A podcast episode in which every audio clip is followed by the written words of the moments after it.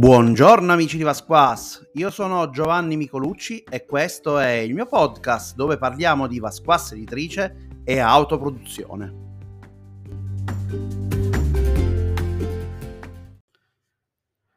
L'episodio che vi apprestate ad ascoltare è il primo episodio che le persone che hanno iniziato a sostenere Patreon dal primo giorno hanno trovato immediatamente disponibile. Si chiama Approfondimento sugli strumenti perché è la prima? Perché senza gli strumenti base è improbabile che poi riusciate a sviluppare i vostri giochi. Per quanto per molti di voi esperti eh, questi strumenti sono di utilizzo quotidiano, io cercherò di eh, spiegarveli comunque perché ovviamente a me interessa soprattutto quell'amico che ha bisogno di una pacca sulla spalla e sta iniziando questo percorso. Sono estremamente contento del corso di Diare pubblicare un gioco di ruolo. Stiamo avendo molto confronto nella chat eh, privata del, del corso. Stiamo già facendo i primi esercizi insieme, quindi ci sono queste lezioni che poi diventano dei workshop per tutti quanti gli iscritti. È un percorso sicuramente eh, che inizia più eh, più piano, diciamo, nel senso che spiega i concetti con molta attenzione e vi lascia molto tempo per fare pratica. Questo è l'approccio che sto utilizzando, questo è il modo che, che sto portando avanti per tutta l'esecuzione del corso completo. In più, non troverete soltanto il mio modo di fare game design, ma ci saranno interventi di altri autori, ci saranno interventi in cui spiegherò altri metodi di design che sono comunque validi, ma che non, io non utilizzo perché non, non mi ci trovo, oppure perché ormai sono abituato a fare in un certo modo. Per cui, se quello che vi sto dicendo vi interessa, se vi rendete conto del valore che ha, il modo per permettermi di finirlo è quello di iscrivervi al corso, perché comunque anche se ora ho sicuramente un buon numero di iscritti, mi piacerebbe che fosse seguito da più persone, che ci fossero più persone disposte a spendere un euro per prendere un impegno e portare a termine il corso, perché a quel punto sarò sicuro che voi non abbiate attribuito zero al valore del mio corso e non abbiate eh, preso sotto gamba il corso perché è un corso serio che ha una progettazione, ha uno studio dietro, ha una scaletta di lezioni che non viene fatta a caso o a braccio come uno potrebbe pensare, ma segue un programma didattico, programma didattico che ho iniziato a preparare già dall'estate scorsa. Quindi mi raccomando, eh, iscrivetevi, eh, venite a partecipare, entrate a far parte nel gruppo entusiasmante di eh, magari studenti modello e preparatevi a uh, crescere insieme, perché sì, in fondo si cresce sempre insieme. Buon ascolto. Per prima cosa, grazie di aver sostenuto il Patreon di Vasquas Editrice e spero di eh, poterti aiutare al meglio in quelli che saranno i tuoi prossimi passi per scrivere il tuo gioco di ruolo o ancora meglio per identificare quello che è il tuo modo intimo di fare game design. Per prima cosa ragazzi è necessario parlare degli attrezzi del mestiere. Che sono gli attrezzi del mestiere? Beh, ogni mestiere ne ha qualcuno e io vi voglio parlare degli attrezzi che utilizzo io tutti i giorni per sviluppare i miei giochi. Il primo attrezzo che vi consiglio di utilizzare è quello di Google Drive. Perché? Perché su Google Drive potrete scrivere il testo del vostro manuale e nel fare diciamo, il testo di questo manuale potrete chiedere poi ad altri amici di collaborare nella stesura. Quindi se state lavorando in gruppo, siete più di un autore, già vi semplifica la vita. Google Drive poi è accessibile da cellulare, accessibile dal vostro PC, da un tablet, da ovunque siate collegati perché non vi consiglio di lavorare completamente su, eh, con i fogli e la carta in modo più tradizionale? Semplicemente perché rischiate che poi fate un doppio lavoro. È vero che scrivere su carta vi aiuterà a ragionare, vi aiuterà anche a focalizzare alcuni elementi, ma è anche vero che poi dovrete trascrivere tutto quello che avete immaginato e avete appuntato su quel blocco appunti sul computer e quindi è altro tempo che dovrete dedicare a questo aspetto. Chiaramente non vi dico di non scrivere qualsiasi, quals- qualcosa sulla carta, magari quando vi viene in mente o quando avete delle idee, però è sicuramente un vantaggio se partite direttamente in digitale, un vantaggio dal punto di vista del fatto di condivisione e partecipazione ai vostri progetti.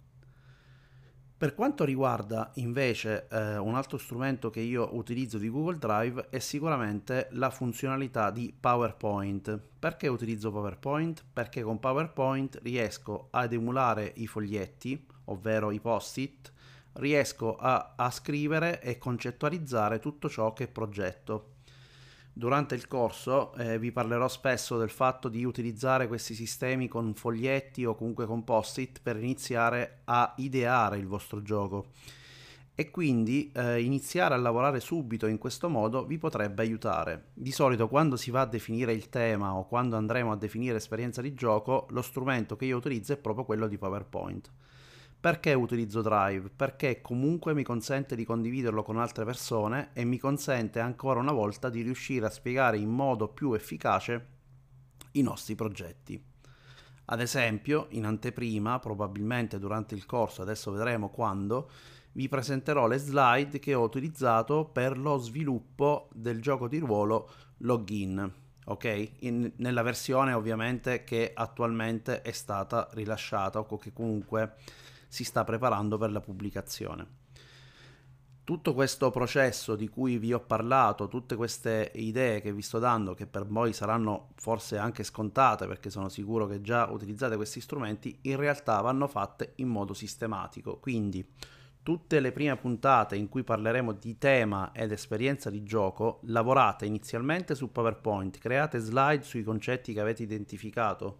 Quando in- vi insegnerò la tecnica dello specchio, lavorate ancora una volta su quello strumento in modo da avere la possibilità di poter spostare i contenuti su un foglio, di poterli editare, di poterli cancellare quando vi accorgerete che non saranno più utili e eh, lavorate eh, in questo modo. Successivamente molto spesso mi chiedono ma tu come fai per lavorare sulle meccaniche, che cosa utilizzi? Allora il sito da utilizzare per fare le prove se utilizzate i dati è AnyDice AnyDice vi permette con delle formule, con una serie di formule eh, che potete trovare online, ci sono diverse guide, poi ve ne linkerò una in particolare, ma eh, vi permetterà sostanzialmente di capire qual è la statistica dietro i dati. Mm? Quindi ci lavoro in questo modo. Ma di solito, siccome io so un pochino programmare, anche se in realtà non serve nemmeno troppo, eh, potete utilizzare anche Excel. Infatti con Excel, se sapete un po' usare i fogli di calcolo, potete realizzare dei lanciadati e fare tutte le statistiche di cui avete bisogno, comprensiva di tutte le meccaniche che avete sviluppato per il vostro gioco. Mi raccomando, ricordatevi che una meccanica da solo non serve a niente, ma una meccanica che spinge l'esperienza di gioco è qualcosa di diverso e quello che dovrete andare a verificare quando fate questa fase è proprio questo aspetto. Se non bastasse l'utilizzo di Excel o comunque l'utilizzo di PowerPoint, l'utilizzo di uh, un, un, editor di testo per capirci, io utilizzo a volte anche gli strumenti per fare il mind mapping. Utilizzo uh, in particolar modo uh, mind map, utilizzo anche Mural, utilizzo anche la piattaforma di, di Google che si chiama Jamboard. Allora, l'utilità di questa piattaforma c'è soprattutto se dovete collaborare con persone che sono distanti fisicamente. Ciò vi permetterà di magari creare una chiamata con Google Meet, condividere lo schermo e una volta che avete condiviso lo schermo potete discutere sugli argomenti che state in modo collaborativo modificando sul foglio. La differenza con PowerPoint è che le modifiche che vengono fatte da tutti i partecipanti su, sul, su Jamboard le vedete in modo eh, automatico e dinamico. Dinamico è inteso dal punto di vista del fatto che se anche dovesse vedere che sta scrivendo, vedete che sta scrivendo, se sposto un foglietto lo vedreste muoversi in modo fluido, perché sfrutto lo streaming per farvi vedere queste cose. E quindi è un pochino un modo di collaborare in modo più diretto, più dinamico, più veloce. Un trucco che vi consiglio di utilizzare sia quando usate PowerPoint sia quando utilizzate ehm, la piattaforma eh, Jamboard è quello di magari creare uno schema con un'immagine, una PNG o una JPEG come volete. Una volta che l'avete creato questo schema lo potete impostare come sfondo della slide o della pagina di Jamboard. Questo vi permetterà poi di muovere sopra degli oggetti senza dover fare troppo casino. Per finire, a livello di strumenti che poi io utilizzo per discutere e per capire quello che sta succedendo, di solito io eh, mi appoggio a um, un sistema per avere del blog, quindi un blog dove io possa scrivere tutto quello che sto sviluppando e che sto facendo. Utilizzo il podcast perché mi permette di parlare di quello che sto sviluppando e di quello che sto facendo e tutto questo che vi sto dicendo non è fatto per una questione di pubblicità o di marketing, viene fatto perché ti permette di agganciare nuove persone interessate al progetto e soprattutto di ricevere già dei primi feedback o dei consigli. A volte, per esempio, è anche importante per capire se il gioco che avete creato sta citando delle fonti che voi non conoscevate, ad esempio un telefilm che è molto simile a quello che voi avete progettato e non conoscevate un libro, qualsiasi informazione. Tutto questo poi lo dovrete appuntare e vi sarà utile perché potrete andare a vedere di cosa parlano questi telefilm, di cosa parlano questi libri e magari riuscire a rendere ancora più accattivante il vostro gioco. Per quanto riguarda invece eh, la gestione proprio di tutto il progetto, ragazzi, il metodo che io utilizzo è quello dei pallozzi. Nel corso ne parleremo e vedremo come funziona, come portarlo avanti. Ci sono alcuni dei game designer che utilizzano una sorta di Gantt. Il Gantt non è altro che un tabellone dove vi fissate degli obiettivi temporali con delle milestone o comunque degli elementi da essere sviluppati nel tempo. Che ne so l'introduzione la devo finire entro il primo gennaio eccetera. Allora, questo sistema ovviamente viene utilizzato principalmente dai professionisti, ma non stupitevi se doveste lavorare con una casa editrice che lavora nel campo dei giochi da tavolo, ad esempio, dove vedrete che invece questi strumenti ormai sono diventati di uso comune. Addirittura sono citati anche nel libro Game Design che io vi consiglio di eh, acquistare, si trova su Amazon. Una volta che però avete eh, diciamo, impostato queste milestone, potrebbe essere un modo per darvi degli obiettivi e non fermarvi, ma per riuscire a fare questo processo dovete avere già di base un'idea ben precisa di quello che dovrete andare a, pro- a processare, quello che dovrete andare a fare per il vostro gioco. Quindi, ricapitolando, partite su PowerPoint dove iniziate a prendere appunti e a creare, diciamo, la struttura del vostro gioco quando poi siete pronti e avete realizzato tutte le informazioni eh, relative al vostro gioco, che sono il tema e l'esperienza di gioco, iniziate a, a lavorare sul, eh, su Word, facendo cosa? Mettendo, iniziando a scrivere quali sono i punti più importanti che avete estratto dal lavoro fatto sul tema, sull'esperienza di gioco e quindi poi andate magari ad impostarvi una sorta di eh, planning, ok? In cui andate a dire, ok, cercherò di finire l'introduzione in questo giorno, cercherò di finire quest'altro capitolo in quest'altro giorno, cercando di darvi degli obiettivi. Darsi degli obiettivi, ragazzi, è un modo di riuscire a finire i progetti. Il fatto di lavorare con la scadenza per alcuni è un deterrente, ma nella maggior parte dei casi non lo è perché anche se la scadenza ve la siete impostati voi internamente, è comunque qualcosa che voi proverete in un modo o nell'altro mentalmente a realizzare. Quindi provateci a fare questa, questa tecnica e ovviamente utilizzate per esempio l'Excel disponibile sul vostro eh, Drive per eh, appuntarvi queste date, questi orari e provare a lavorare in questo modo. Chiaramente nei prossimi episodi noi parleremo proprio di come fare a stabilire il tema, poi in realtà dal tema andremo a parlare dell'esperienza di gioco, ma capirete che tema e esperienza di gioco sono molto vicini, semplicemente è che il, l'esperienza di gioco mi permette di specificarvi meglio come calare il tema sul, su quello che volete ottenere e successivamente eh, vedremo proprio come si fa a utilizzare la tecnica dello specchio che potrete fare utilizzando Google Jamboard oppure PowerPoint e poi, oppure in questo caso vi consiglio anche di farlo manualmente, quindi creando i fogliettini su un foglio che mettete sulla vostra scrivania o dove avete possibilità di parlare con i vostri amici, visto che adesso ci possiamo rincontrare. E alla fine di questo processo eh, andremo a capire come estrarre l'esperienza di gioco in modo più preciso da questo, da questo processo e come andare a estrarre gli argomenti. Tutto quello che vi sto dicendo va seguito utilizzando i vari eh, diciamo strumenti che vi ho illustrato. Poi quando arriverete a dover iniziare a creare le meccaniche, allora dovete iniziare a ragionare su come poterle testare ancora prima di provarle con i vostri amici.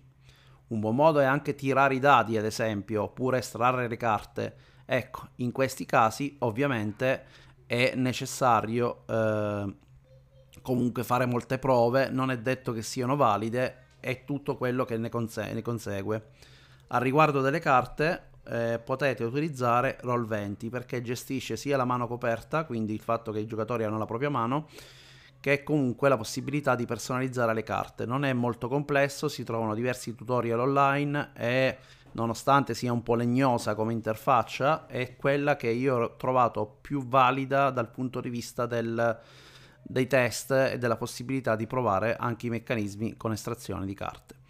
Ragazzi, questo è soltanto un episodio un pochino introduttivo, eh, serviva principalmente a ringraziarvi, a dirvi quali strumenti utilizzare durante la stesura dei vostri giochi e man mano che andremo avanti magari li riciterò e vi dirò anche cosa andare a fare. Io vi ringrazio e speriamo di raggiungere presto i famosi 30 euro è di sbloccare eh, la, um, la, lezione live dove potremo discutere delle lezioni che sono state affrontate insieme e magari riesco anche a darvi qualche dritta eh, su quello di cui eh, avete bisogno, su quello che state affrontando in questo momento. Io vi lascio, il prossimo episodio parle, inizierà con il tema, sarà un episodio introduttivo breve, quindi di 12-13 minuti, ma preparatevi perché le lezioni saranno da 15 a 25 minuti circa. Il motivo di questo tempo non troppo lungo è che voglio che nel frattempo vi applichiate, ok? Cercate di dedicare almeno un'ora a settimana all'attività di game design. Questa, questa cosa vi potrà aiutare a ad andare avanti, a procedere nel vostro processo di, eh, di lavoro. I libri che io utilizzerò come base durante il corso non sono soltanto ideare e pubblicare un gioco di ruolo, ma mh, mm, sicuramente potrei parlare anche di EduLARP, di game design e del libro dove una sorta di enciclopedia dove trovate un sacco di meccaniche dei giochi da tavolo. Io adesso vi lascio, vi lascio andare, sono già passati 15 minuti e niente, buona continuazione, ci sentiamo eh, nella prossima puntata.